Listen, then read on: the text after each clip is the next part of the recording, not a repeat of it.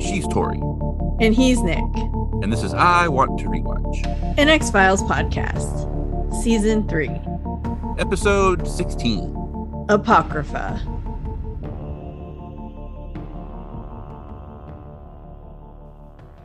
This episode is a Mytharc episode and originally aired on Friday, February 16th, 1996. It was filmed in British Columbia, Canada, and it was written by Frank Spotnitz and Chris Carter and directed by Kim Manners. This is like the first time we've had a proper two-parter where like both parts are written by the same people. Yeah, I know. That's so funny that it's always like, I mean, I know that they have influence over the story and stuff. So it's not just like Yeah. one person, but yeah, it is funny. I mean, they did switch up the directors because they're doing the turn taking now. Because right now it's pretty much just Rob Bowman and Kim Manners because Mhm. left. And immediately before Apocrypha, Fox aired a repeat of The List at 8 p.m.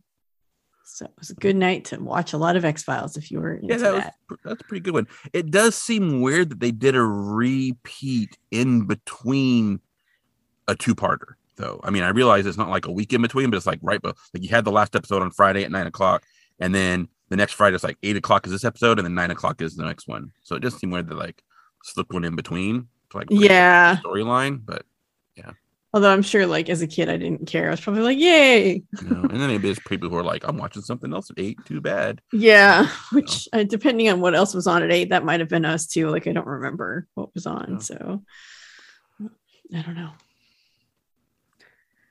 And then we get a previously on the X Files, and we get a montage of stuff, including Gauthier's black oil eyes in the diving suit, and Skinner telling Scully that her sister's case is going inactive, and the French soldiers suffering radiation exposure, and Johansen telling Scully that they never got an explanation for what killed his crew. Joan going thermonuclear on the French assassins that killed Jerry. Mulder confronting Krycek in the Hong Kong airport about selling secrets from the DAT tape. Skinner getting shot by Luis Cardinale. And Krycek's black oil eyes. So Black oil eyes. Oh my god, black oil eyes. A lot happened in the last episode. Didn't feel like that much, but woof, going over that montage, that was a lot of stuff. A lot of stuff. Yeah. Then we're at Naval Hospital in Pearl Harbor, Hawaii. And it is August 19th, 1953. And we get a very tight zoom on like the case. And then we kind of pan around and we see the running tape of a reel to reel recorder. And then we hear a voice that tells us the Navy wanted him to record his story. They told him he owed it to the dead to tell the truth, but he told them where they could stick the truth. And the camera zooms out and we see a man in a bed with some bad looking radiation burns. And he says i'm the last man who knows what killed the men aboard that submarine and who knows that it was a suicide mission. But i'll burn in hell before i tell the murderers who sent us there and then the camera kind of pans back even further and we see there are three young men in suits standing around the man's bed and one of them the one closest to the bed tells him that's why they came all the way from Washington to hear his story, to see that justice is served. And then he says the man in the bed had reported that after his outburst, XO Johansen locked him in with the captain. And then the man says Johansen did what he had to. Some are sacrificed so others can live. And then we flash back and we we learn, obviously, just from what was just said, but the man in the bed was the one who fired the gun in the previous episode when we saw the flashback. And so we see the man firing the gun, and we see Captain Sanford tackle him, and then we see Johansen closing the door and locking them in. And the man says, The moment that door shut, he knew his life was sacrificed. And then in the flashback, we see the captain bangs on the door, demanding it to be open. And then he turns around and faces the others locked in the room with him, and his eyes have the black oil in them. And the sailor says, For the first time, we saw the enemy that was killing us. And then one of the men knocks the captain out, boom, with a big wrench, knocks him on the floor. And they stand over him and watch as this oil like oozes out of his nose and his mouth and heads for a drain in the floor. And then one of the men in the suit says, You called this thing an enemy. You're saying it is an enemy of some sort? And the sailor tells him that the Navy said they'd been sent to recover an A bomb, which is why they had all the burns. He's like, Give me a freaking break. Whatever it was, they were sent there to guard it. That's what caused the radiation burns before it slithered back into the sea, back into who knows what. And then the man that was standing closest to the bed moves to turn the recorder off, but the sailor grabs his hand and says, That thing is still down there. The Navy will deny it, but you have to make sure the truth gets out. I can trust you to do that, can't I, Mr. Mulder? And then Mr. Mulder turns and looks at the others, and one of them lights a cigarette and says, You can trust all of us. And then it's the theme song.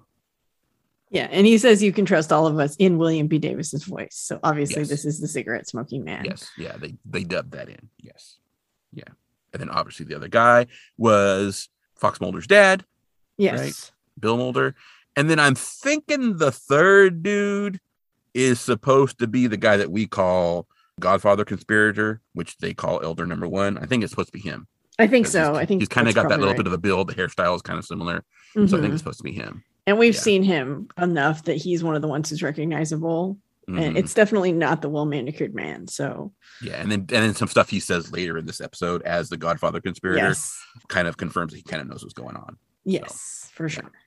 Sure. This also does sort of answer our question we had last time about the whole like the captain pilot. How did it get into the fuselage kind of thing? Because obviously it leaves the captain at this point, and so we still don't know how it got into the pilot in the fuselage, but we do know that it's not the same person now at this point. Yeah, which I had forgotten when we were talking about it yesterday. Sorry, I Yeah. forgot about this whole part. Yeah, and then I also was doing some looking, and so the person who plays Captain Sanford in both episodes is actually uncredited, but the person who plays World War II pilot in Piper Maru is credited, and they are different people. I honestly don't understand why the dude who is the pilot in Piper Maru gets a named credit, well, at least as a World War II pilot. But yeah, the dude who plays Captain Sanford in two episodes doesn't get credit in either episode when he has bigger scenes. I don't, Yeah. do not understand how the crediting works in the show. I do not I understand Don't all. understand how it works in any show, but yeah, definitely. Yeah. It's weird. And then since we're talking about crediting, I did not mention this last time. I meant to and I forgot, but it happens here too, so we might as well say it. So um Lenno Britos, who plays Luis Carnal, is again credited as Hispanic man in both of these episodes, just as he was in the other episodes. And it's like, dude, he has a name. We're actually gonna learn that. Like this this episode is the only episode that we actually get his name. We finally learn it in this, but like they know what his name is. And yet he's constantly just credited as Hispanic man and like they will give white people like names that are never mentioned in an episode and then like this dude is still like you're a hispanic man it's like oh, come on dude seriously I know. It's weird. but anyway Yeah. yeah So then we're at Northeast Georgetown Medical Center in Washington, D.C., and it's present day. And Scully rushes into the hospital and she asks the nurse where she can find Walter Skinner, who was brought in with a gunshot wound. And the nurse starts to direct her, but someone calls her name. And we see that it's Agent Fuller, who introduces his partner, Agent Caleca. And they were called by the DC police. Scully asks how bad Skinner is, and Fuller doesn't know because Skinner's been in surgery. So then Scully asks what happened. And Caleca tells her that it sounds like some hothead drew a gun in a coffee shop and Skinner just happened to be in the way. And she asks what they have on the shooter, and she's told that they have a description from the waitress. A handgun was recovered in the parking lot, but is unregistered, and they got two partial fingerprints off the cash register. She asks about hair and fiber, which Fuller says is too soon for. And Scully's like, it's the assistant director who got shot. We need all resources available. And Skinner is then wheeled out of the surgical area on a gurney into the hall. So Scully runs up after him. Like when she sees him, she runs up to him and she jogs alongside him, but he's unconscious. And so she asks how he is. And the surgeon tells her that he came out of surgery all right, but he's still going to be in a lot of pain. And Scully stands by his bed, holding his hand while they wait for the elevator. And he wakes up briefly and he tells Scully that he's seen the man who shot him before. Yeah. And Agent Fuller is played by Kevin McNulty, who played the same character in Squeeze. I think we already went over all his credits. He was also in Soft Light when he appeared. And he'll be in three episodes of Millennium and an episode of The Lone Gunman, as well as two episodes of Supernatural and lots of other stuff. And then Agent Kaleka is played by Sulika Matthew, who also appeared in Roland as Lisa. She's also been in MacGyver, 21 Jump Street, Stargate SG1, Castle, The West Wing, and apparently a show called Claws, which I've never seen, but she has a pretty big recurring role on. I don't know what that's about. I don't know. Claws? Don't know. Hmm. Cat people or Maybe. or Could be don't know. werewolves. or it Could be a lot of things. like it could also be like I don't know. Yeah, so- no, me either. Yeah. Technically, Skinner couldn't have seen Luis before because when he was attacked in the hallway, Luis was behind him, and and then Krycek ran up and beats the crap out of him, so he wouldn't have actually seen Luis's face. But Eh, he might have gotten a glimpse. yeah, damn, damn Skinner has a sexy chest. Well, you're not the only one who thinks that. That is Ooh, popular man. opinion. So man, man, man, man, man. That's that's a nice looking chest. Anyway, then we're at Dulles International Airport in Washington D.C. And Krycek and Mulder walk out of the rental car office and get in the car. And Krycek gets in the driver's seat. And Mulder tells him to give him the key to the lockbox. And Krycek says he will when they get there. But Mulder's like, no, give it to me now. I want to make sure we get there together. And he demands it. And so Krycek gives it to him. And the key says CI 517. And Mulder's like, what CI stand for? And Krycek's like, when we get there. So Yeah. then we see Scully, and she's in Skinner's hospital room, and she's reading his chart. And Fuller and Caleca come in and ask how he's doing. And Scully says he's on Demerol, so he's in and out. And she says she thought she asked for guards to be posted outside. And Caleca says they put in the request with the DC police. And Scully says this wasn't just some random shooting. And then Fuller says it's just a matter of pulling manpower from elsewhere. And Scully says she doesn't care if they have to stand in the hall themselves. She wants Skinner protected. And then she leaves. So she's Yeah. bossy. she is. I love it. Yay, bossy women. And then we're on County Road 512 in Maryland. And Krycek and Mulder are in their rental car and they're driving down the road. And they pass this car that's parked on the side with two people inside. And then as they pass, the people inside the car start the car and they follow. And then Mulder notices them and tells Krycek they're being followed by a dark sedan with its lights off. And it was parked on the shoulder a half mile back. And then Mulder's like, speed up. And then he's like, said, speed up. And points the gun at Krycek. So Krycek speeds up.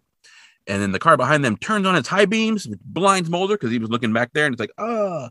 And then it comes alongside them and boom, bashes them a couple times and knocks them off the side of the road. They go into those little water barrels and then go into a ditch. Mhm. So, and Mulder hits his head on the windshield and blood and Yeah. Yeah. I don't know. I mean, like when they start following them and they don't have their lights on, I feel like that's more suspicious than just turning your lights on and well, I mean, out. if you don't have your lights on, you can't be seen technically. It just depends on if there's any reflection so you can see the car or not. So Mm, Yeah, I guess so. I don't know. yeah. I'm not a spy. I don't know anything about this stuff. I think it was more about the fact that Mulder. I think Mulder was just watching for cars. And so when he Oh, saw I think he car on the was, side of the road, then he started looking. Because otherwise, I don't know that you would be looking and see, especially because like he doesn't have a rear view mirror that he can see through. He has to like turn his head completely around. So yeah. and that would seem like that that would be a distraction where Krycek could then like whack him while he's doing that. so then we see them in the ditch, and we see the car "Er," back up, and then the men jump out and they run up to the car and look inside. And so one is on each side, and one sees Krycek and pulls him out of the car and is like, Where's the tape? And Krycek's like, I don't have it. And then he hits Krycek in the stomach with the butt of his gun, and they're kind of they've kind of gotten a little bit away from the car. He kind of dragged him away from the car a little bit. And the other man has gone around and he's got like a gun pointed at Mulder, and he's getting ready to open the door, probably to pull Mulder out, maybe to shoot Mulder and kill him. Who knows? But then there's this bright light, pwah, like lights the area, and we hear the other man scream. And so this first guy is like, "What? What happened?" So he runs over to go help his buddy, and then Mulder kind of like lifts his head up a little bit, and then we see another bright flash of light, and then Mulder like, oh, puts his head down on the dashboard, passes out. hmm Yeah, I'm not sure because, like I said, Mulder like hit his head on the windshield. There's like a little bit of blood in the center of like the shatter from the windshield. It's like, and he's like totally like slumped against the dashboard, like hardcore slumped against it. Like he was wearing a seatbelt. Like, did it not work? Like, how do you get from there to I there? don't know. Like, Maybe that- a really rough bump, but yeah, I that's don't what know. seatbelts are supposed to stop you from doing. And then Yeah. Oh, goodness, yeah. I also, and Tori will probably disagree about this, but I do feel that if this was not black oil Krycek, he probably would have been able to handle that driving situation a little bit better than just Look- like totally getting run off the road. So I'll give Krycek some props. He's probably a pretty good defensive driver. yeah. I mean, he might even like have taken it on the offense too, which is what you would probably need to do in that situation. hmm So, yeah. Also, while I was watching this, I realized that this is the same defense slash attack mechanism used by the alien in Fallen Angel. The whole bright light and radiation burn stuff. Yeah, it is. I've forgotten about that. Yeah, Yeah.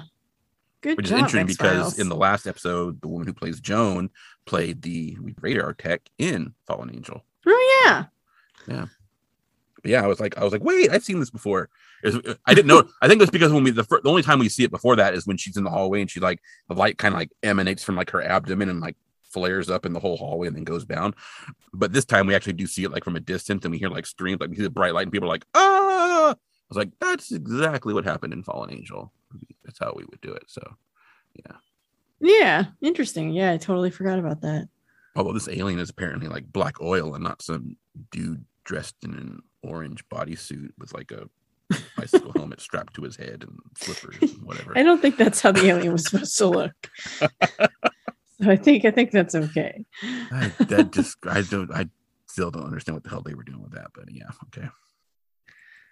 So then we're at FBI headquarters in Washington, D.C., and Scully arrives at the lab to see Agent Pendrell, who apparently called her.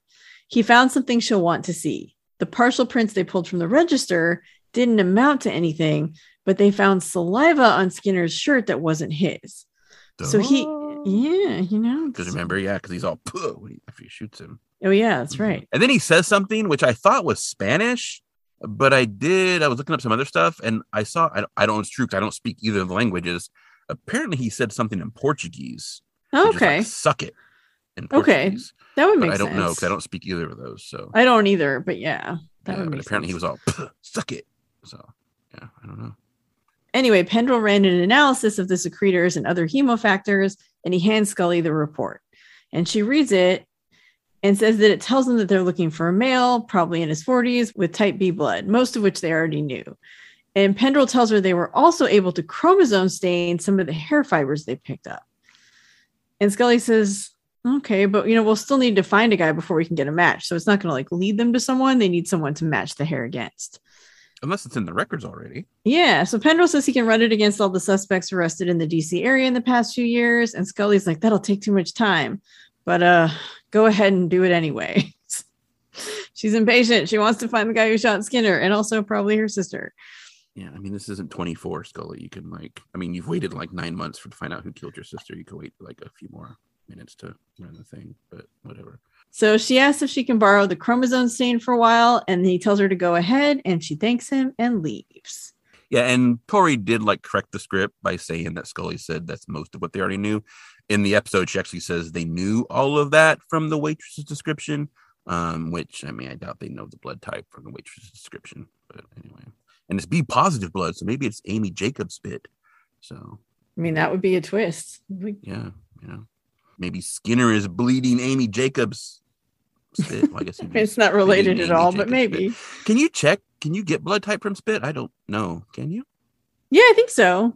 Okay, I'm not. Yeah, I'm not. For some reason, I think that's right, but I don't remember why. Okay. But I think they also, well, yeah, I don't know. I'm pretty sure you can, but I'm not sure how. Okay. Anyway, I remember Yeah, I hearing was- that I somewhere. wasn't- I wasn't sure. So That sounds right to me, but again, I don't really I know. mean, I guess just- there might be some. There might be some residual in your mouth just because. So at all times that you know. Yeah, Yeah, I know there's something. Anyway, yeah, I don't know. I'm pretty sure you can, but I don't remember how that works. Okay. And if I'm wrong, I'm wrong. I've been wrong before. So then we're in a room with some medical equipment. It's kind of a dark room. Doesn't look like a hospital. No. And the doctor that we saw before with the French sailors, he is in a room looking at the man on the bed, and the cigarette smoking man is there. And he tells him, We picked up these men last night. Their burns are somatic, caused by close proximity to radiation exposure, same as the French sailors. And the cigarette smoking man asks what the prognosis is. And the doctor tells him it's just a matter of time. This level of exposure will cause widespread cell damage, leading to the onset of massive and malignant cancers. and then the cigarette smoking man lights a cigarette. Uh huh. Yeah. like- good timing. Yeah. Has anyone seen these men? And the doctor tells him no. The cigarette smoking man's orders were to isolate them, but the doctor now wonders if they maybe they should get a specialist in. And the cigarette smoking man like leans in. He's got like a cigarette in his mouth, and he pulls the man bandages to look at the man's eyes, and the man is like awake, and like his Yep. eyes are moving. And the doctor's like, I've never seen anything like this before. And the cigarette smoking man says he has. And the doctor's like, You know what caused this? And the cigarette smoking man tells him to have the bodies destroyed starts to walk away. And the doctor's like, But These men aren't dead yet. And the cigarette smoking man just turns back and says, Isn't that the prognosis? And then leaves. so that How- dude was like awake and probably heard like I like, know how horrible, how horrible to be there. You're dying of radiation poisoning, and this guy's just like destroy the corpses. You're not a corpse yet, but destroy him. Oh god. Yeah. Cigarette smoking man is brutal. He's like, Yeah. Yeah, he's heartless. I love him, but yeah, no heart. heartless. And then Mulder wakes up in a hospital bed and he's got a bandage on his forehead. Everyone's in the hospital. It's Yeah, and he's got like some like computer cable like going across his chest or something too. I don't know what it's supposed to be connected to. But anyway, Scully is sitting beside his bed and he's like, I guess I'm not dead. And Scully shakes her head and then asks what happened. And Mulder thinks for a second and then is like, maybe you can tell me because he doesn't know. And she tells him the state police found him unconscious, strapped in the passenger seat of a rental car that had been run off the road into a ditch. So he still had his seatbelt on. So I, yeah, I still don't know how he like smacked his head on the windshield and was laying against the dashboard, but maybe the seatbelt just didn't work. yeah. And Mulder says that we were run off the road by two men. And Scully's like, we? And he's like, I was with Krycek. And he was in Hong Kong and he's got the digital tape and he's been selling information. And Scully's like, I wonder if that's what the men wanted. And then Mulder remembers that they pulled Krycek out of the car and they thought he was going to kill him. And then he thought they were going to kill him too. And then there was this bright flash, and that's all he remembers. And Mhm. then Scully tells him, Well, this isn't the best time, but you're not the only one in the hospital. Skinner's been shot. And Mulder asks what Skinner's condition is. And Scully says the bullet perforated his small intestine, but doctors think he's going to be fine. And then Mulder's like, Who shot him? And Scully says she doesn't know, but she has an idea. And then she pulls out this folder with like the two, you know, like the DNA charts, like basically they're like they're like negative sheets, kind of almost like X-rays, right? You've seen them on TV before with all the markers. And Mulder's like, What are they? She says, They're PCR results. The first is the man who shot Skinner. And then Mulder lines them up and they match perfectly. And he's like, Who's the second? She's like, The man who shot my sister. And he's like, And then we get a commercial. Yep. Yeah, I don't remember him spitting on Melissa, so I'm not sure where they got the PCR results from that Eh, time. But yeah, it's TV. And then Mulder gets to borrow one of Scully's faces here, the one that I usually call him face number four for our reaction shots. He's like, so yeah, not great, but yeah. Oh, these poor people. They spend all this time and energy acting, and Nick has boiled it down to face numbers. Well, I mean, if that's how your you, expression. if that's what you're supposed to do, and that's all you can, I mean, it's not. I don't know, you know. Sorry, I have higher standards of what I want for my acting. I mean, I I'm not gonna harp on it, but Gillian Anderson is awful in this episode. She is really bad in my opinion, but. I don't think so at all. I totally disagree. her I think face is uh, good. constantly like like what kind of face is that supposed to be i don't understand No, I think she's good. and then we get the end we get the oh yeah we'll we'll, so we'll, we'll get to the end but. Yeah, I think she's good. It's subjective. You watch a lot of tv i don't watch a lot of tv so maybe tv just sucks and i'm not used to it i don't know so Or maybe you just, I don't know, maybe it just doesn't click with you, like how she is acting, because it works for me totally fine. yeah i mean mulder doesn't act great a lot of the time either so i mean i when they when they act great i give them i, I have acknowledged both of them acting like really well in other episodes but yeah, a lot of times they don't in my opinion so yeah. That's fine. I don't agree with you, but that's fine. And then we're at 46th Street in New York City, and Godfather Conspirator is back, Ooh. and the room is filled with men, including the well manicured man. mhm. And Godfather Conspirator says they've received disturbing reports from their intelligence sources. A French salvage ship came into San Diego, its crew all dying of radiation exposure. Its last given position was the site where we recovered the UFO. So uh there's a little bit of information. I also wonder how they're only just barely getting this information about the salvage crew like dying because like everyone else has known this already. Like Mulder knows about it. Like Yeah. Well, Mulder has like a hotline on weird stuff, and I don't know. He's pretty quick on those things. They have like bureaucracy that takes them longer to find stuff out. Yes. And the one manicured man asks how they could have gotten that location. And another man says they've been unable to determine that. And the well manicured man says they got the coordinates somehow. And Godfather Conspirator says it seems there is an information leak. And the well manicured man asks if their associate in Washington has looked into this.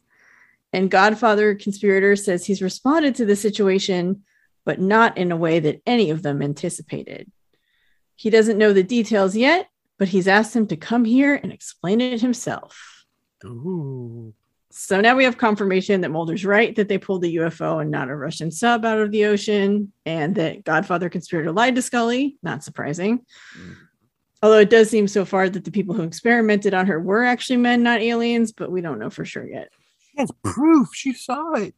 So Well, she saw the men experimenting on her. She didn't see them pull the UFO I out know. of the just, sea. you know, what- she always has proof, and then turns out it's something else. But anyway, so we probably need to start calling him Elder Number One because that's what he's credited as instead of Godfather Conspirator, just because. But Eh, I don't know. Yeah, I think we uh, can name things. The show names things. We can name Oh, things Oh, too. we, we can name things. We can name things. Yeah. We can start renaming characters. Well, Elder number one is not a name, so Oh, so you're telling me I can't give Scully another name? no. Scully is Dana Scully. Dana Catherine Scully. All right,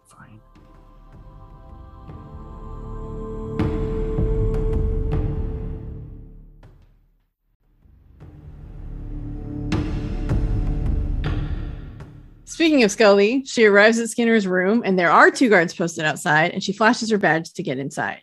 And Skinner is awake, so she asks how he's feeling. And he says, like someone's been in my stomach redecorating. Skinner asks her what she's turned up on the shooter. And Scully says they've determined the man who shot him is the same man who shot her sister. And Skinner does not seem that surprised by that news. He tells her that a few days ago, three men threatened him about pursuing her sister's case. And Scully's like, Do you realize what you're saying? And Skinner's like, Hey, I'm not advancing any conspiracy theory, but Scully thinks it's obvious that they wanted to close Melissa's case, not for lack of evidence, but because they didn't want the killer caught. And Skinner warns her to be careful about the accusations she makes. And she tells Skinner that he told her he'd seen the shooter before. And Skinner tells her that he was the man who attacked him in the stairwell with Krycek. And Scully is surprised that he was working with Krycek. And Skinner says that they stole the digital tape from him. And Scully's like, damn it, Krycek, Mulder had him. Because, you know, it's frustrating. They had him in their grasp. And Skinner tells her that anger is a luxury she can't afford right now. If she's angry, she's going to make a mistake, and these people will take advantage of that. She's seen how they operate. And Scully tells him that she'll be okay. And she starts to leave, and Skinner calls to her, telling her that if she can't keep her head, it's okay to step away. And Scully's like, that's exactly what they want. I will argue that you acted this scene better than Gillian Anderson did. But I don't Um, think so. I think she does good. I think she does a good job. I don't think she does good. Like her like switching to emotions if they're to be considered emotions is not great. But anyway, I am just mainly I'm just upset they covered up that sexy, sexy chest with a t-shirt in the scene because we get a lot of chest, but it's all covered in t-shirt, and I'm like, oh, really, really, really, really, you just had to cover up that sexy, sexy chest, but. Sorry. I'm sure he'll be shirtless eventually at some other point. Maybe not this episode. So then Scully's at home sometime later and she's typing on a laptop, and we get her voiceover as she writes addendum to case 621517. And she says, In the absence of any official response to my request to have my sister's case reopened, I am now petitioning to devote full Bureau resources to search for Alex Krycek. And she says that since Mulder's release from the hospital, they've had no success locating Krycek or the two men who abducted him. Scully believes Krycek is the key to identifying larger forces behind the crime they're investigating, and that he alone can name the man who shot her sister and perhaps explain the strange radiation deaths of the sailors from the French vessel. And then later at the X Files office, Scully opens the door to find the dive. We're assuming this is probably the next day. I'm thinking. Well, we don't even know because there's been time has passed because Mulder was released from the hospital. So it's been like a couple days probably at least. yeah. So we don't we know. got yeah. Scully's home sometime later. We're and assuming like probably I'm the assuming next that's day. like the same night, but then yeah, maybe the next. Yeah, we don't know. Well, because we Mulder was released, so we don't get any date stamps, and we don't know how long Mulder was in the hospital. So he could have been in there for a week for all we know. So we don't Yeah, know how we much time has passed. No. Because she does say they've been looking for the men, so clearly they've been working on it already. So it's been a couple days at least. Yeah. But anyway, Scully opens the door and that big ass diving suit from the Piper Maru is in the X Files office. And Mulder's like, it looked great on him at the store.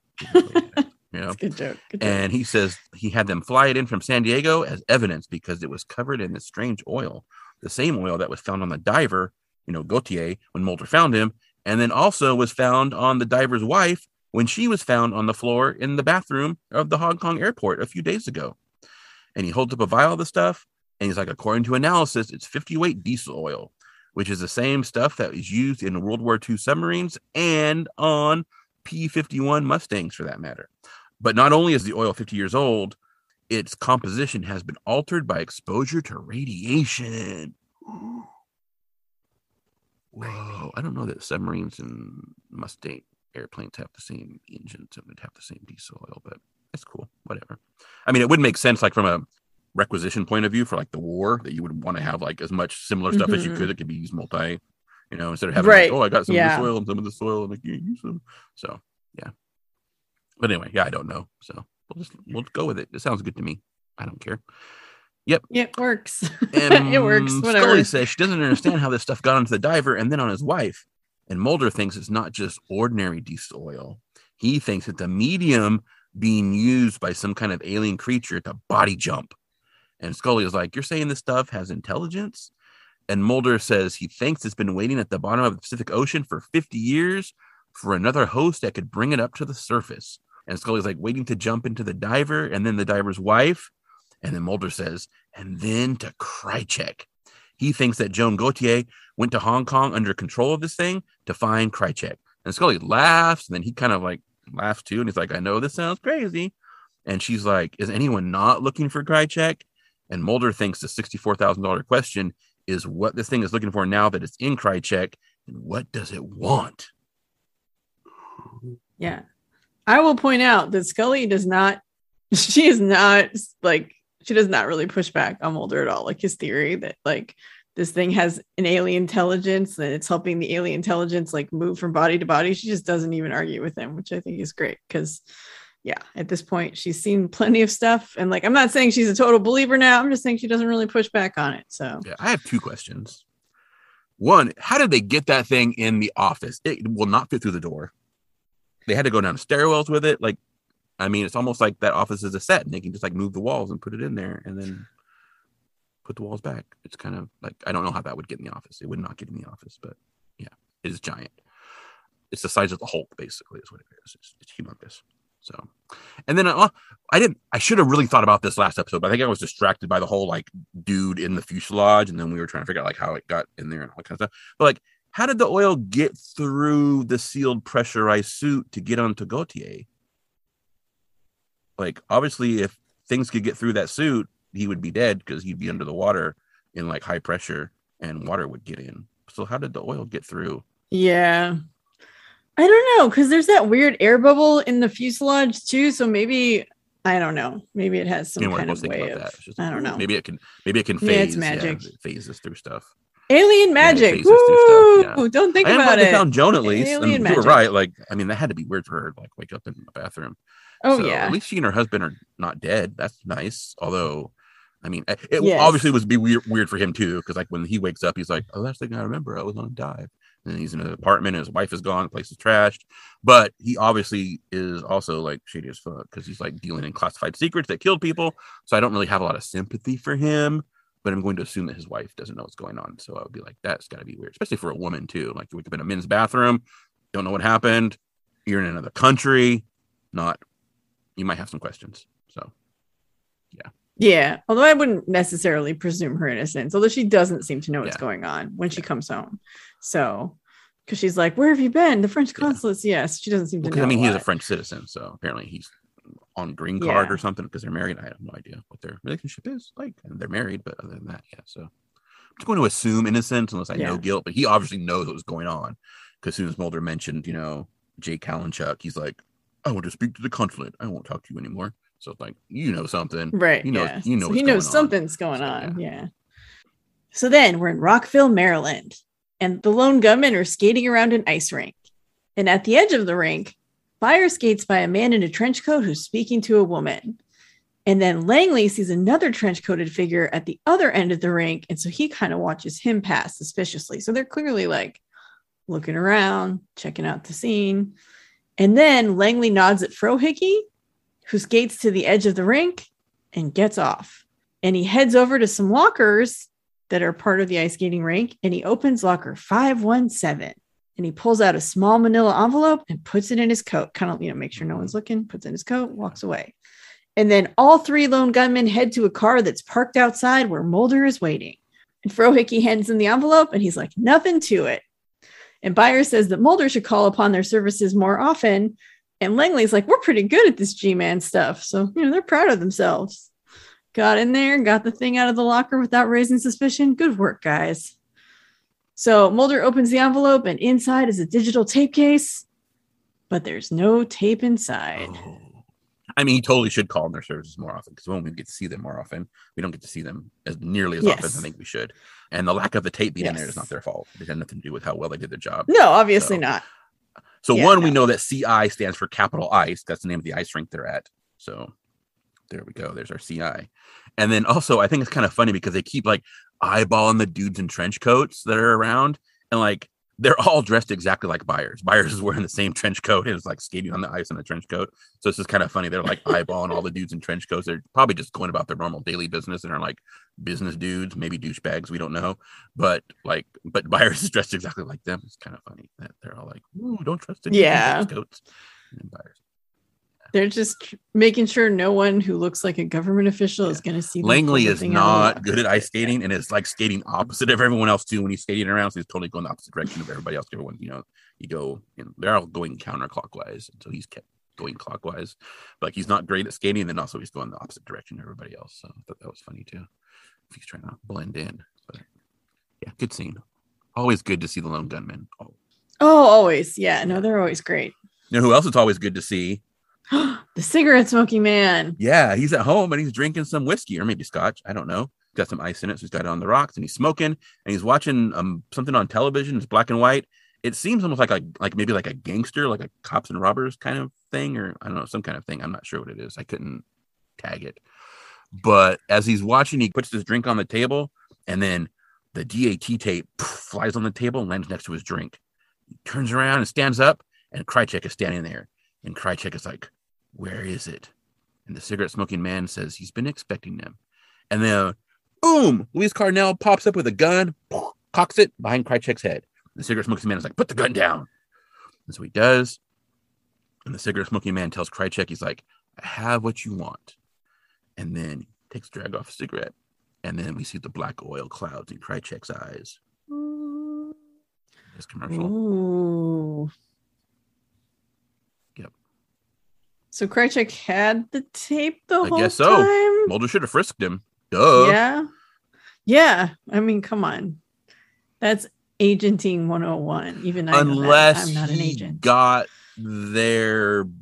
Well, maybe he had a sec. I mean, there's there probably more than one key. I'm guessing maybe he might have got there Yes. before they did. I have a storage unit and I have like four keys because they gave me like four keys to the storage unit for some reason. I don't need four keys, but the the odds that he has a second key are yeah, so he might have got there before Lone Gunman did, and just and just left Yeah. it there. It's like, uh you know, yeah. jerk. Even with black oil alien inside you, you're Yeah, still or- a jerk, or Krycek. You're still a jerk. I don't know that it, it seems like the when you're black oil, you don't really know what's going on. Like you don't have access to the person's memories. No. So it's probably more likely that he's had it the whole time, and Mulder should have frisked him. But I don't know if that's true. And we'll find out more about this because I know this stuff comes back and keeps. Yeah. So we'll find There- out more. there's But I don't also know like exactly the how huge much you question know. of like why Mulder just didn't go into the bathroom with him and like just waited outside.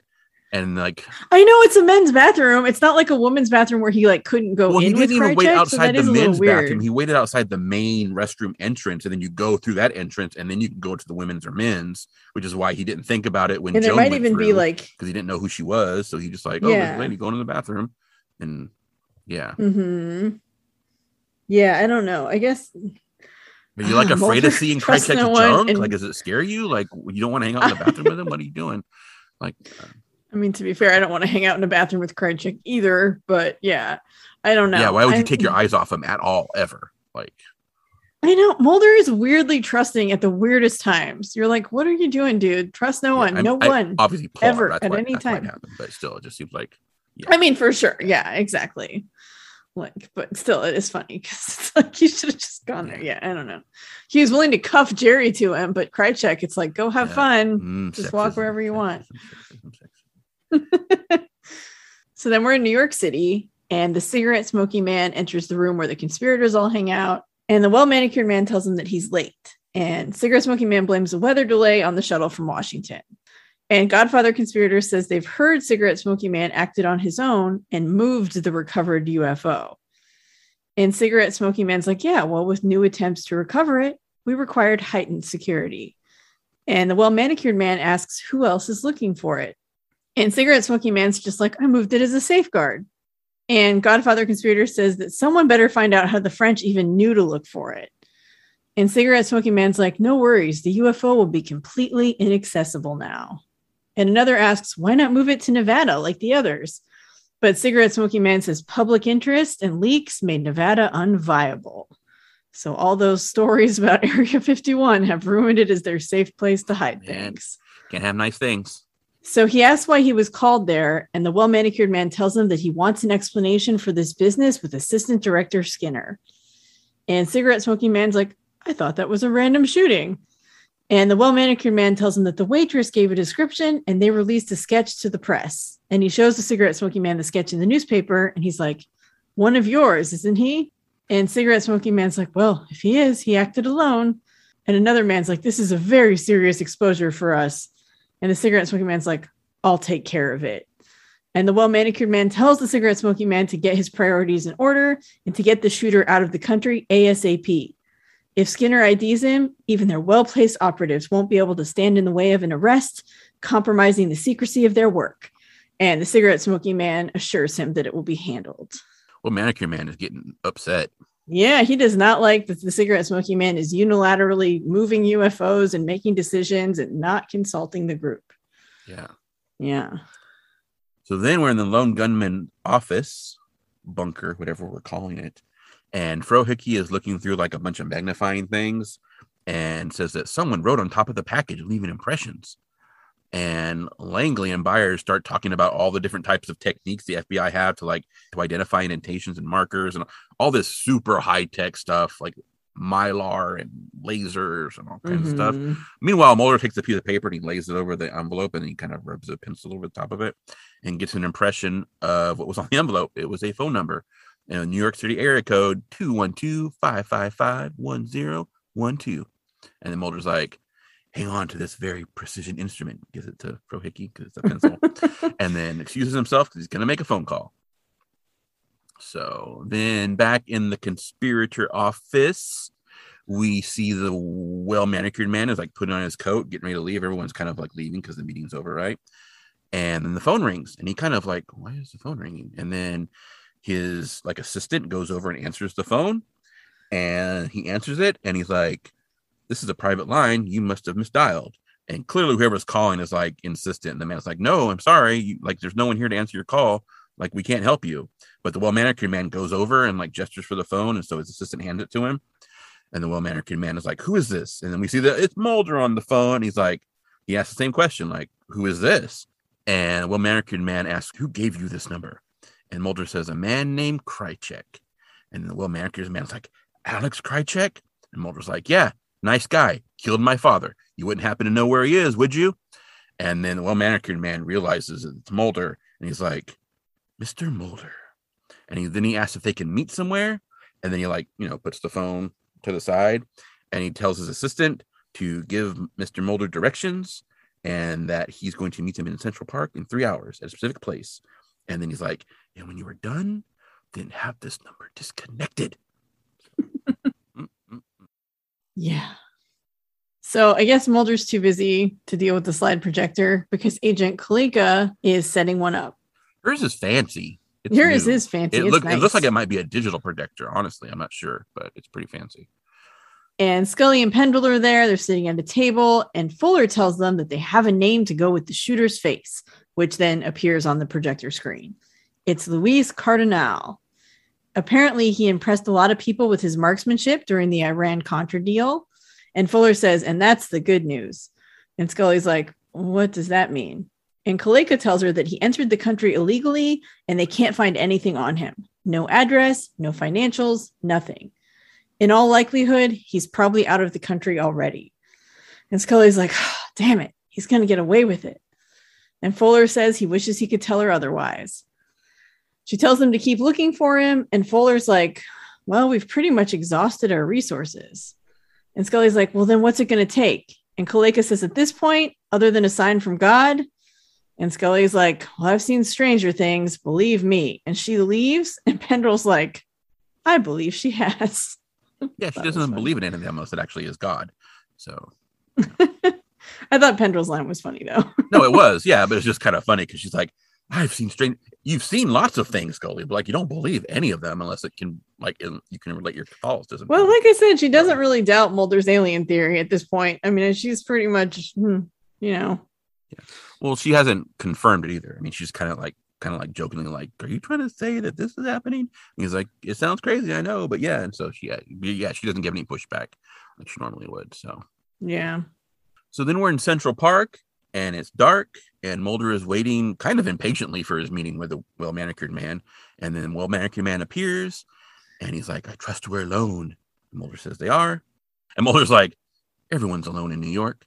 And then the well manicured man says that Mulder is looking for Krycek to kill him for revenge. And he's like, What makes you think we haven't done that already? And Mulder's like, What for? Like, why would you do that? And well manicured man says that if Mulder tells him what he knows, then he'll consider giving him Krycek. And Mulder's like, I want you to answer a few questions of my own first. Like, what was pulled off the bottom of the Pacific Ocean? And the well manicured man was like, A UFO, a so called Foo Fighter. And Mulder's like, and you left it there until now? And the well manicured man says there were salvage attempts. A US sub was sent 50 years ago, but there were complications. And Mulder's like, almost the entire crew died. And the well manicured man is like, yes, it's still a mystery. And Mulder's like, to whom? And the well manicured man says the cover story says it was a third atomic bomb sent for Japan. But the truth is, no one knows what killed the crew. And Mulder's like, I know. And if the well manicured man gives him Krycek, that he'll tell him. And the well manicured man says he's already given Mulder much and he's offered nothing in return. And Mulder's like, Well, you haven't told me anything I didn't already know. And then the well manicured man asks why, if he encountered Krycek, didn't he kill him when he saw him? And Mulder says, Because Krycek has the tape and he's been selling the secrets from it. And then the well manicured man is kind of like, "Hmm?" Like, Yeah. He actually looks genuinely Yeah. surprised to hear that. Like he's because as far as they that. know, the tape was destroyed. That's what Right. Smoking Man told them, right? Yeah. Exactly. So now he's like, oh, Krycek's selling secrets from it. And so then Mulder realizes that like they're looking for Krycek too. They don't know where he is. And then the well manicured man just kind of like, you know, tries to take control of the situation. Is like, anyone can be gotten to, Mr. Mulder. Surely you know that. And then Mulder like leaves. And then as he's walking away, the well manicured man calls after him, but he kind of ignores him. And then he like pulls out his cell phone and he calls Scully. And he's like, Scully, are there still guards posted outside of Skinner's room? Like, are they still there? And Scully's like, they should be. And Mulder's like, well, go down there and check right away. And so she's like, okay, and hangs up. Mhm. So Yeah. Yeah. Well, because at first the cigarette smoking man told him that Krycek was dead and the tape was blown up. And then, you know, obviously the well manicured man realizes Krycek's alive. And now he knows that Krycek has the tape. So, ooh, mhm. yeah. and it's selling the secrets on it yeah, which, you know, none of that is good for them. So, because their whole thing is like the secrets on that are not supposed to get out. Which I mean, then why did you put it on the internet? Well, they didn't, they put it on a DAT tape, right? But, No, but that the DAT tape came from remember because it's the one dude who downloaded it to the DAT tape. oh, you're internet. right. That's right. They got it from the Pentagon. Oh, man. Yeah. Oh, man. This story's been going on so long, I forgot where the tape came from. Yeah. So at the hospital, Scully bursts out of the elevator and rushes down the hall towards Skinner's room. And there are chairs flanking his door, but no one is there. So there are no guards posted. So Scully asks the nurse where the guards went, and the nurse is like, they left. And Scully opens the door, and Skinner is gone, and the beds in the room are made. So he's not even in the room anymore. And Scully asks where he is, and the nurse says, he's no longer a patient here. Some orderlies came and took him away. And Scully's like, where? And the nurse is like, oh, no, another hospital. Duh. Why would I know that? And she's like, Well, the ambulance must have just left. And so Scully thanks her and runs off. And apparently, there's an ambulance near the hospital. Maybe she goes up to several. We don't know. But she eventually gets to an ambulance that's sitting at a stoplight and she flashes her badge and she asks the driver if he's transporting Walter Skinner. And he checks his board because he doesn't know the name of the patient in back. And he's like, Yeah, I am. And she's like, Okay, I'm going to ride with you the rest of the way. And she gets in the back of the ambulance. And there's no one else back there with Skinner, so it's just the driver and Skinner, which Which is seems weird. bad. Yeah, Very Yeah. weird. Because there's Yeah. usually a second person to watch the Yeah, because what if right? something happened, like Skinner went into like cardiac arrest or something while the dude's driving? Right. Like, Yeah, it's, it's definitely weird. I mean, there's a door to get from the driver area to the back, like an but opening. still, right? there's usually still, a 2nd you're person. driving. So what are you gonna do? Yeah, yeah. So she sits down and Skinner's like, What are you doing here? And she tells him that she wanted to be sure he got to his destination safely. yeah. I don't know. Though this this whole thing is weird. One because like there's no one else in the ambulance, and it doesn't seem like the driver is like doing anything wrong. It seems like he's just Yeah, like he doesn't. That's what's like, weird because, like, if he were part of it, it would make sense that he was alone. And I yeah, don't like know. when, but like when Scully gets in, you expect like Luis Cardinale to be in there or something like that, right? But like no one is in there. But like Skinner's room has been completely like stripped down and like remade. Everything's clean, and then like the ambulance left, and yet she manages like on foot just like catch up to the ambulance on the street and be like, "Hey, I'm gonna get in." Bye. Like weird, but anyway. So, Yeah. Again, plot. So Yeah, exactly. Yeah. So the ambulance drives a little ways and gets to another stoplight, and then something shakes the ambulance slightly, and Scully stands and gets her gun out. She heads for the back door, and she's gonna pull on the handle and kind of open it and check what's out there, but the door flies open. And Cardinal is there and he fires, but the door apparently pushes him backwards, like as he fires the gun. So he lands on the hood of another car, and obviously his shot misses and it hits the door of the ambulance. And then he runs off, and Scully runs after him. And as he's running away, Cardinal is hit by a car and he rolls over the hood. And then he hits the ground and he almost gets hit by another car because this is why you don't play in traffic, kids. And he gets up and runs, though he is limping. And Scully chases him to an alley and he trips and falls. And she yells, Are you Luis Cardinale? Are you the man who killed my sister? And Cardinal's like prone on the pavement and he's like, Please don't kill me. And Cardinal tells her that she wants Krycek. Like Krycek is the one and he says, "Please don't shoot me." And Scully looks like she actually might shoot him because she, you know, thinks this is the guy who killed her sister, and I don't, not sure I would totally blame her on that. But then sirens sound nearby, and two cop cars pull into the alley, and the officers tell her to drop the gun, so she lowers it, and she shows them her badge and says she's FBI, and the cops cuff Cardinal.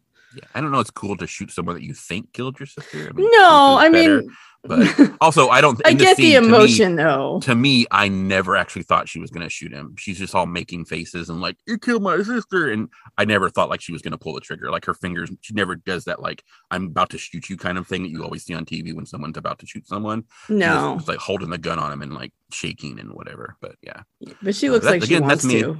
She So, does look I like mean, she wants to, though. I don't know. I don't think she looks like she wants to. But that's again, that's just me. It's subjective. So, It is, yes. but one thing is not subjective is we can. I think we can all agree that like he's dead. He's basically he's dead. He's not surviving this episode. No, So yeah. no, maybe taken into custody, but yeah. yeah, And then it's commercial because we he's dead. We know he's dead. He's Yeah, unfortunately, yes. dead. Yeah. so the Mulder's in his car, like digging through the glove box for some reason, but it don't make sense when we a little bit. But he's like digging through the glove box, and, like pulling out like crossword puzzles and just weird stuff. And then his phone rings, and it's Scully, and he's like. I'm in New York. And she's like, What are you doing in New York? And he's like, I'm looking for my rental car agreement. So he's trying to find it in the glove box, apparently. And she tells him that his instincts were right about Skinner. They just arrested a man for attempted murder, and it's the man who shot her sister. And then Scully says that Cardinal says that he knows where Krycek is, that he's headed toward an abandoned missile silo in North Dakota. And Mulder's like, okay, meet me at the DC airport in an hour and get two tickets to the first flight to North Dakota. Scully's like, what's there? And Mulder says, the salvaged UFO. Also, Krycek, because you just learned that he's going there. So Krycek. Mhm. okay. So yeah.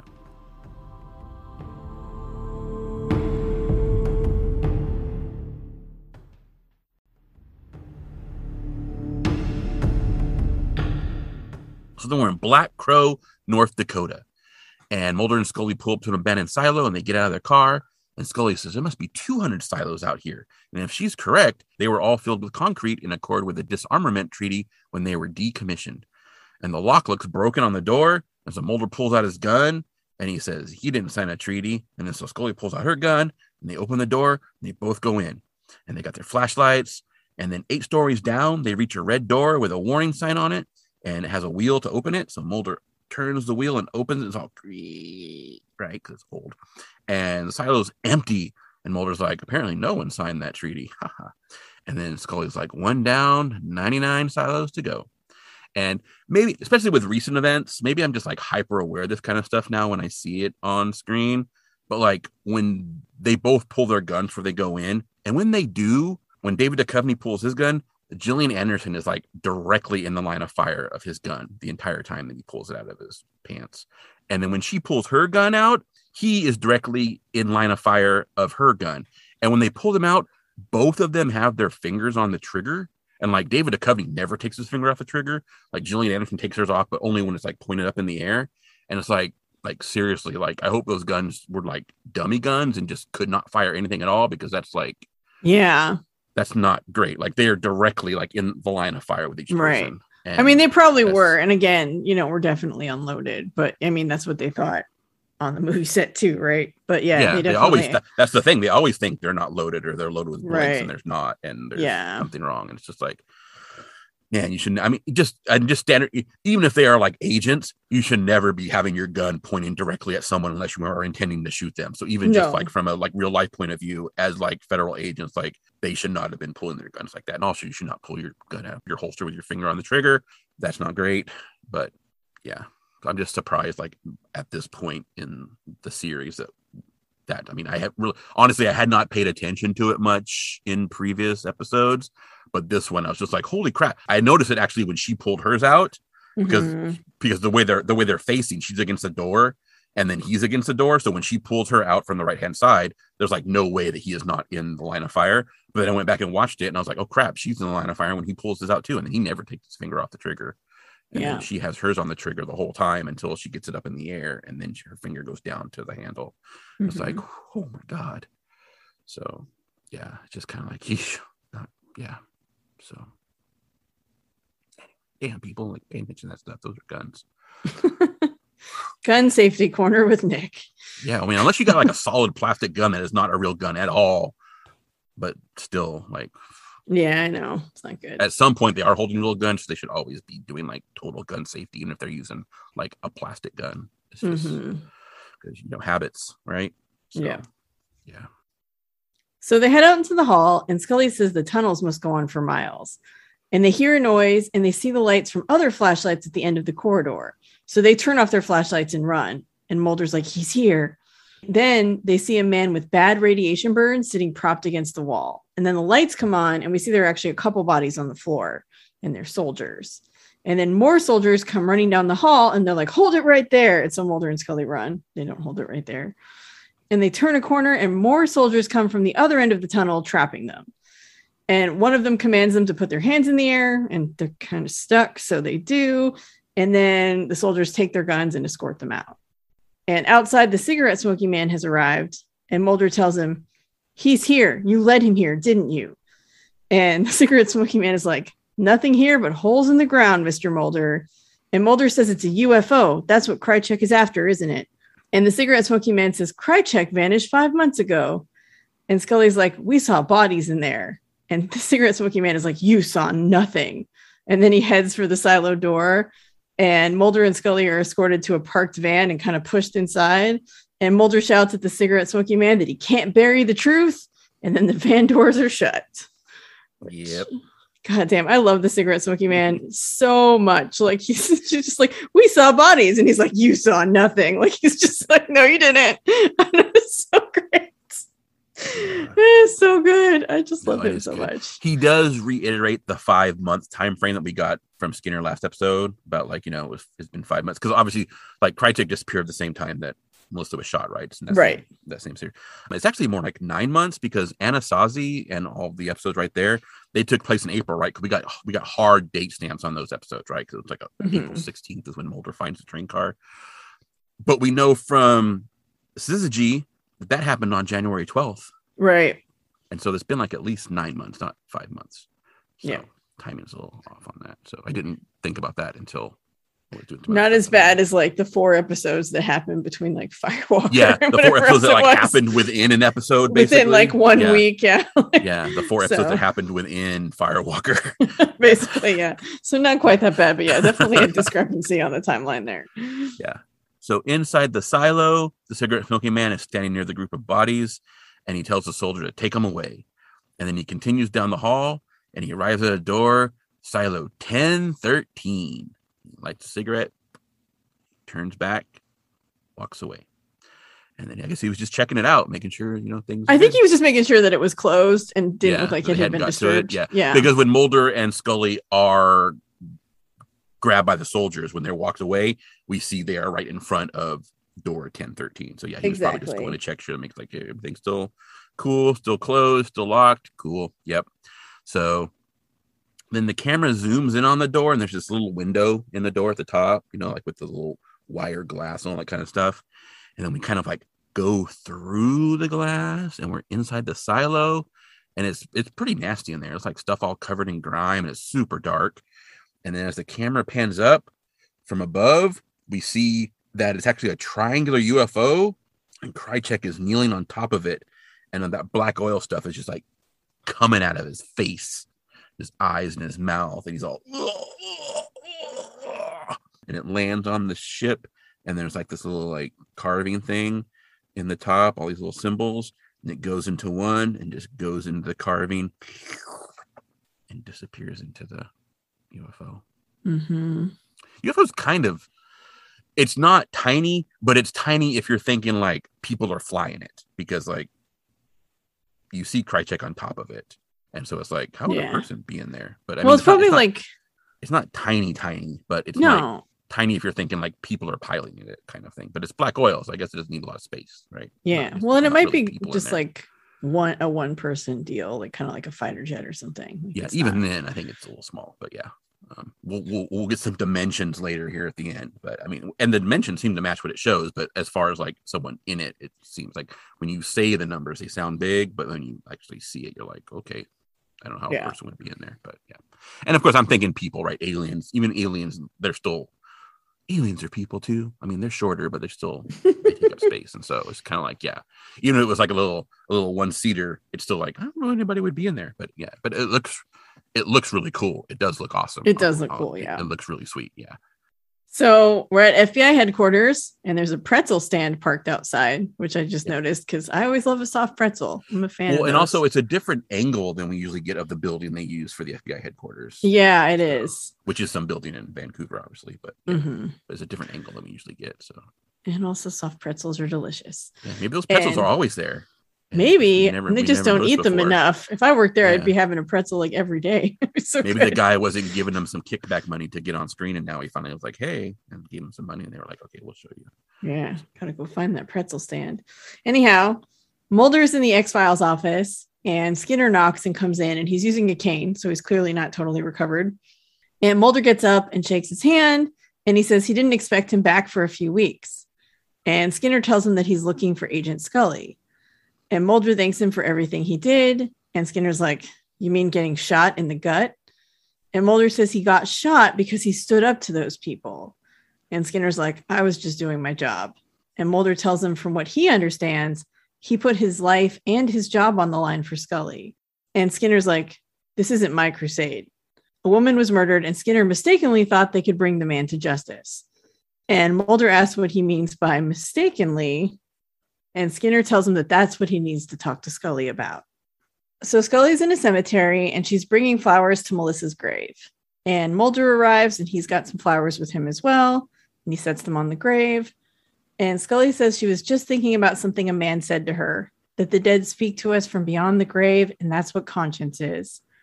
And Scully thought when they found the shooter, she'd feel some kind of closure, but the truth is, no court or punishment is ever enough. And Mulder tells her there may be some justice, just not the kind she's looking for. They found Cardinale dead in his cell. And Scully asks how. And Mulder tells her that they made it look like a suicide. And the men he worked for couldn't take the chance that he'd point the finger at them, so they couldn't let him live. And Scully asks about Krycek. And Mulder's like, he was there, like in the silos. And Mulder is sure of it. And Scully realizes that he thinks they got Krycek too. And Mulder says if they haven't already, they will.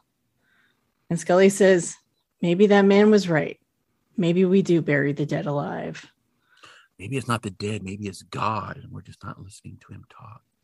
I don't know. This this was like very much like that scene. I was kind of like, because you did a very good job of summarizing her speech. She goes on for a long time. About She does, and I don't. Yeah. I know why they're using the terminology buried the dead alive. It's for a very specific reason we're about to get to. I don't, as someone who deals with grief a lot and has in recent years, and actually very recently in my life, like I feel like that's just not an accurate description of anything I've ever felt. And I'm not saying that that doesn't mean that other people haven't felt that way or it's not an interesting notion. It just feels very derived for this specific reason. Like we're going to put this language in there and then we're going to have it pay off at the end. And so it doesn't have that like resonance because it doesn't, you know, sometimes the stuff in the show or any show, honestly, will like really have that resonance with you where you're like, yes, that is how I feel about that thing, or I have felt that, or I know people who have felt that, and that sounds true to me. Whereas this just, for whatever reason, doesn't click with me. It doesn't sound true at all. It just sounds very derived for the specific purpose. Well, and also, I mean, as we noted in previous episodes, like you can kind of tell when Chris Carter is a writer because he likes to write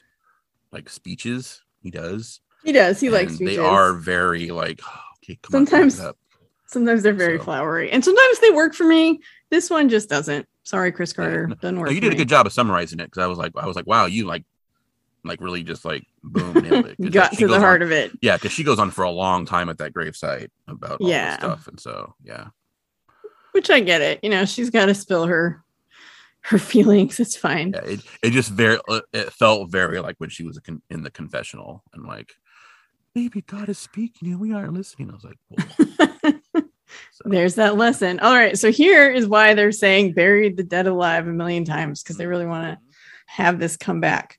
So back in the missile silo, Krycek is trapped in the room with the UFO, and the alien has left him. The alien's in the UFO, so mhm.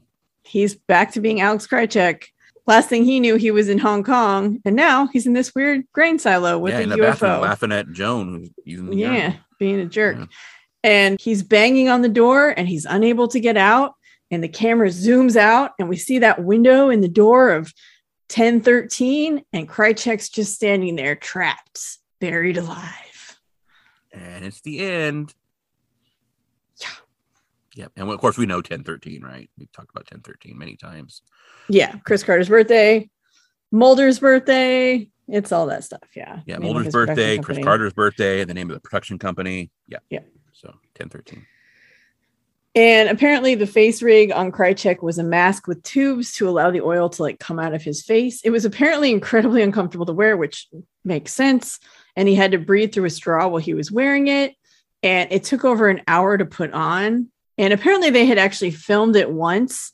But then three days later, they were looking over the shots they had, and it was too dark. And so they had to have Nick Lea come back and do it again. And he had to put it back on. And he was not very excited about that because it was not fun to wear. Hmm. I wonder if they had to build a whole new one or if it was reusable. Yeah, I don't know. That's a good question. And then the UFO was 30 feet on two sides and took up almost an entire soundstage. And they built it out of wood. And art director Graeme Murray wanted it to have that stealth look because Chris Carter had said any alien ship on the show should appear as if it might also be some kind of experimental military plane to kind of leave things ambiguous. So there's just kind of always this question. So he wanted it to look like a UFO, but also maybe it's just a military plane kind of. Yeah. Although I don't think the. UFO in Paperclip matches that description. it was like Yeah. Borg ship almost. So like octagonal kind of thing. Not that the Borg ships are octagonal; those are actually cubes, but Mhm. kind of had all that, all those greeblies and all that kind of stuff on it. Yeah. And, and I mentioned earlier, like it, that, like to say like, oh, it was 30 feet on two sides. That, that sounds big. It's big. I think the whole like it took a whole soundstage was because they had obviously had to do the set decoration to go Right. around it as well, right? It's not like the thing took that much space. Mhm. It's like the entire set took that much space because obviously there's lots of space around it because it was supposed to be in a silo.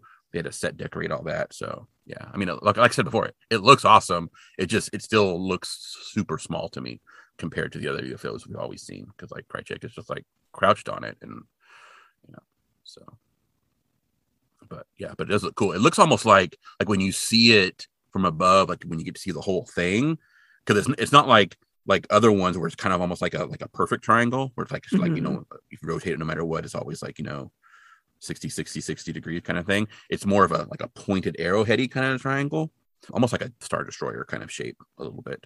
But it looks almost like it could be like hewn from a single piece of like rock or something because it's kind of like it's kind of like busted up on the front a little bit, but then it looks like it's just like a, a single piece of like solid material. Look, it looks really cool.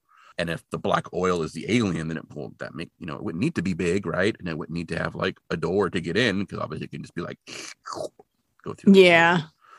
Swirly thing on the top. So Well, and you might maybe we're supposed to think it's bigger than it looks too. I don't know. Maybe Well, I don't know, because I mean, how small it is. you see Krycek on top of it. You can see how Right. is, Oh, I know. So, I just think yeah. most people aren't probably thinking about the size like Yeah. that. yeah it's just it's just like the whole like oh it was 30 feet long it sounds super huge but then when you see it you're like oh okay i can and i totally i can see like yeah that side that that's 30 feet that is 30 feet but then as a whole it looks like It's not like they had Krycek pull out a measuring tape and go look at Yeah, this big yeah. 30 foot ship.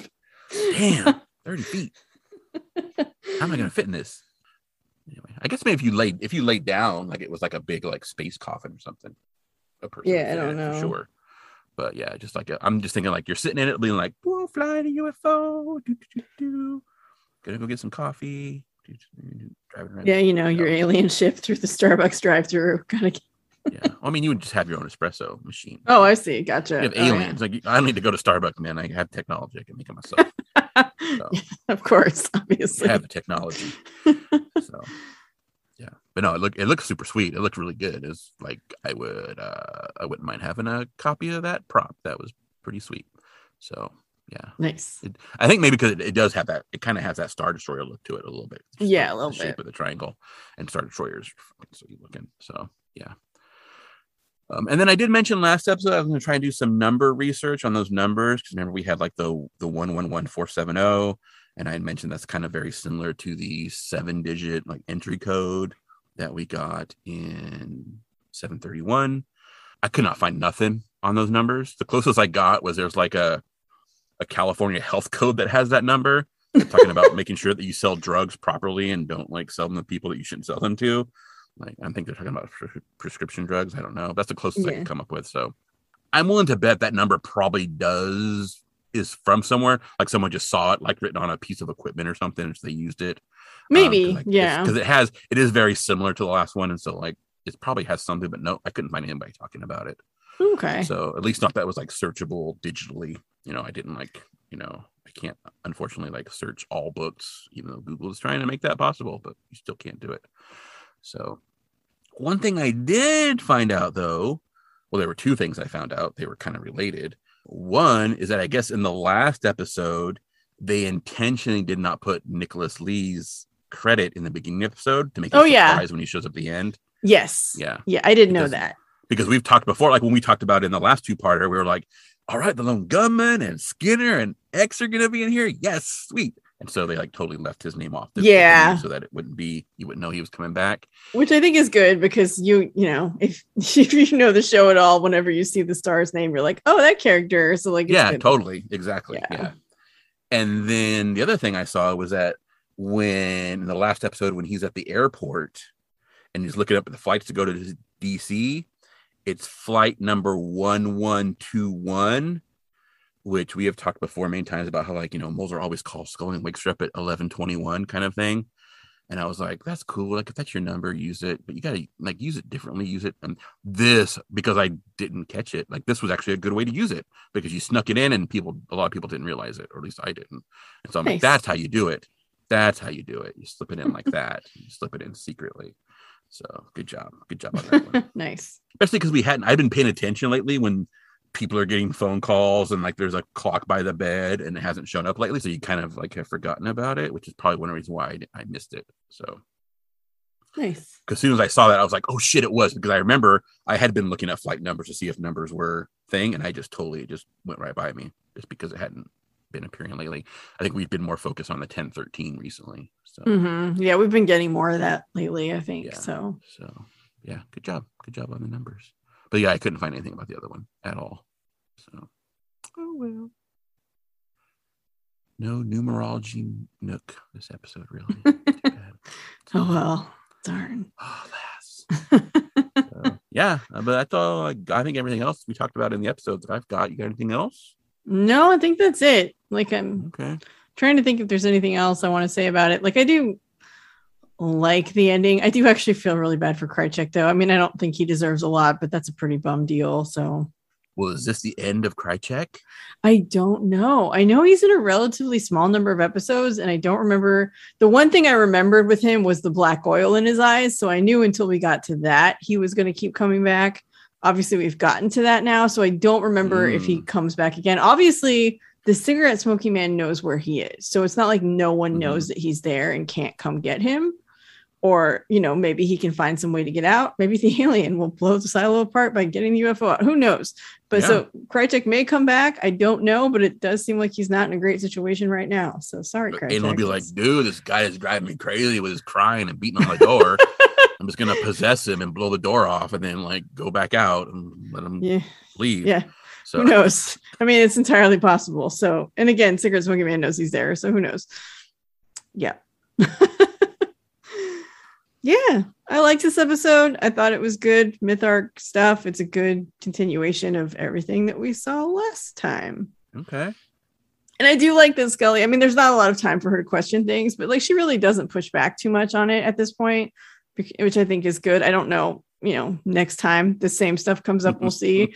But like, I do like that. Like, she's just like Mulder's like, there's a UFO there, and like we don't get any Mulder. There's not, you know, she doesn't even say it. She's just like, okay, let's go. Like, you know, mm, okay. So I thought that was good. yeah, we don't get another myth arc until the uh season finale. Oh So wow. I don't know how Okay. much that's gonna come up. So, So yeah. we got a lot of monsters of the week to look forward to. Yeah. So I thought you were gonna just gonna lead right into your rating. Oh, it should. Yeah. Well, it's. yeah. I mean, it's an eight. It's got to Okay. be because it's it's the same as the last episode. I do like the cigarette smoking man in this one a lot. I mean, he's always he makes me happy. So I thought that was good, and yeah, I thought everyone was really good. It was a good one. they did both a good job of dubbing his voice into that teaser with the young Hmm. dude, Yeah, but then also it didn't sound like it could come from that face. I know, I know, and it was funny because at first I was like. Well, I was pretty much like, yeah, there's no way that guy's doing an impression that is 100% William B. Davis. yeah, and no, so, it's like, definitely his voice. Yeah. Yeah. So you're like, okay. I mean, but, I didn't look to see if it was, but I I'm almost I don't know. Oh, if you it or not, is. It but is. it definitely is his voice. So yeah, I didn't look did not- either. You don't have to. It is his No, voice. it's. So Yeah, it's totally. yeah. Um, I did think that was kind of neat that they threw that in there, but at the same time, like I don't know that we really needed that. But I mean, it does let us know how the cigarette smoking man knows, right? So like Yeah. he was there way Yeah, back because when. the other guy, just his way of speaking, I was like, okay, that's supposed to be Mulder's dad. You could kind of Mhm. get that that was Mulder's dad, even before he's like, Mr. Mulder, you're kind of like, that's Mulder's dad. And then the other dude, like, I wasn't sure. And then I was like, okay. And then the fact that the elder number one, Godfather Conspirator, has a good bit in this episode too, I was like, okay, that's probably him. I yeah, back and looked. I was like, okay, yeah, that's probably him. And then like the dude they have playing cigarette smoking man, like you don't really see that face becoming the cigarette smoking man at some point because he's he's like he's the youngest of them as far as facial goes in that scene. You know, he's very like clean cut. and- Well, maybe not clean cut, but he's very he's very youthful looking.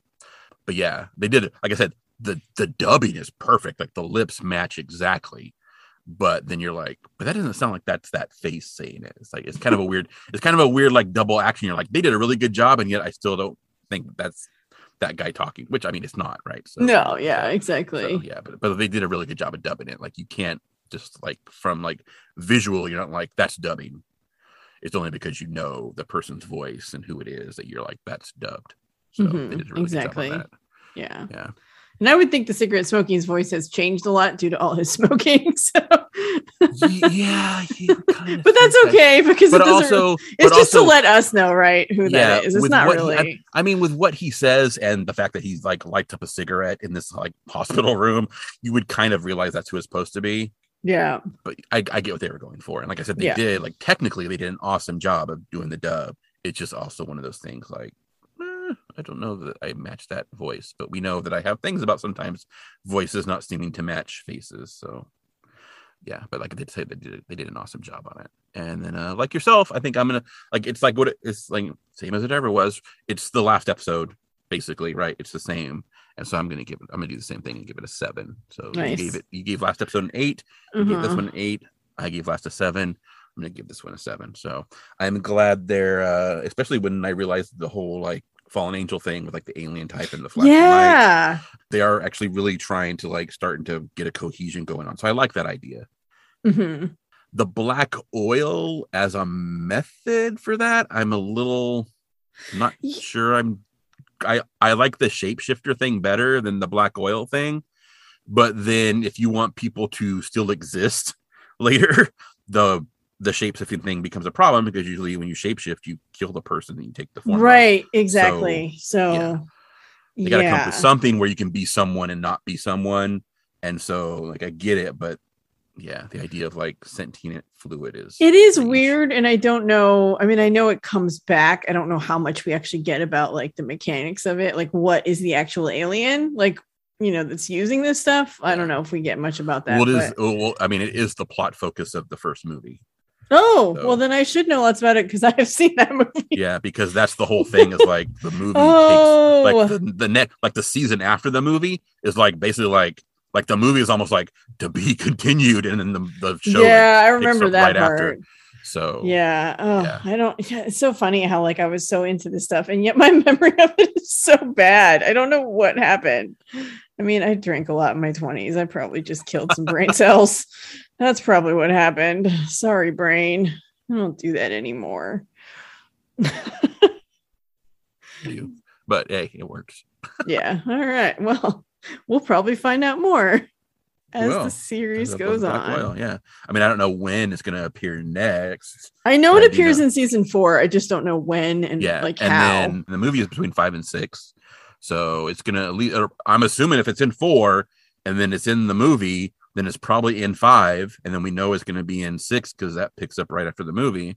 So it's yeah, so it's gonna at least be appearing at least somewhat in the next three seasons at least. So yeah, more to come. More to More come. to come with Black Oil Aliens from Yeah, Frank Spotnitz and Chris. Carter. and we will find out. I would love that. I would love to Yeah. find the truth. Like Mulder, I want to believe. Well, if you believe, you don't need to know the truth because you can just believe. No, that's not as fun though. I mean, I want to believe, but I also want to find the truth. Okay. I Want to Rewatch is hosted by Tori and Nick and edited by Lazy End Productions, also known as Nick. That's right, we made this. And be sure to join us next time as we rewatch X Files Season 3, Episode 17 Pusher. And try to figure out if, the, truth, is still out there. Trust no one. The truth is what we make of it.